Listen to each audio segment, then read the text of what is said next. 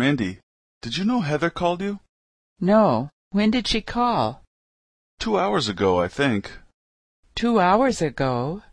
Why didn't you tell me earlier? Sorry, I forgot. What did she say? She said she's waiting for you at her sister's place. Okay. I was going to cook dinner first, but I don't think I have enough time now. I'll just warm up some leftovers in the microwave. Okay, If she calls again, tell her I'm going to be late. okay, no problem. This is very important. Don't forget. Don't worry. I won't forget. Actually, would you please hand me my phone? I think I should give her a call now. She's probably wondering where I am. Sure. I'll get it for you.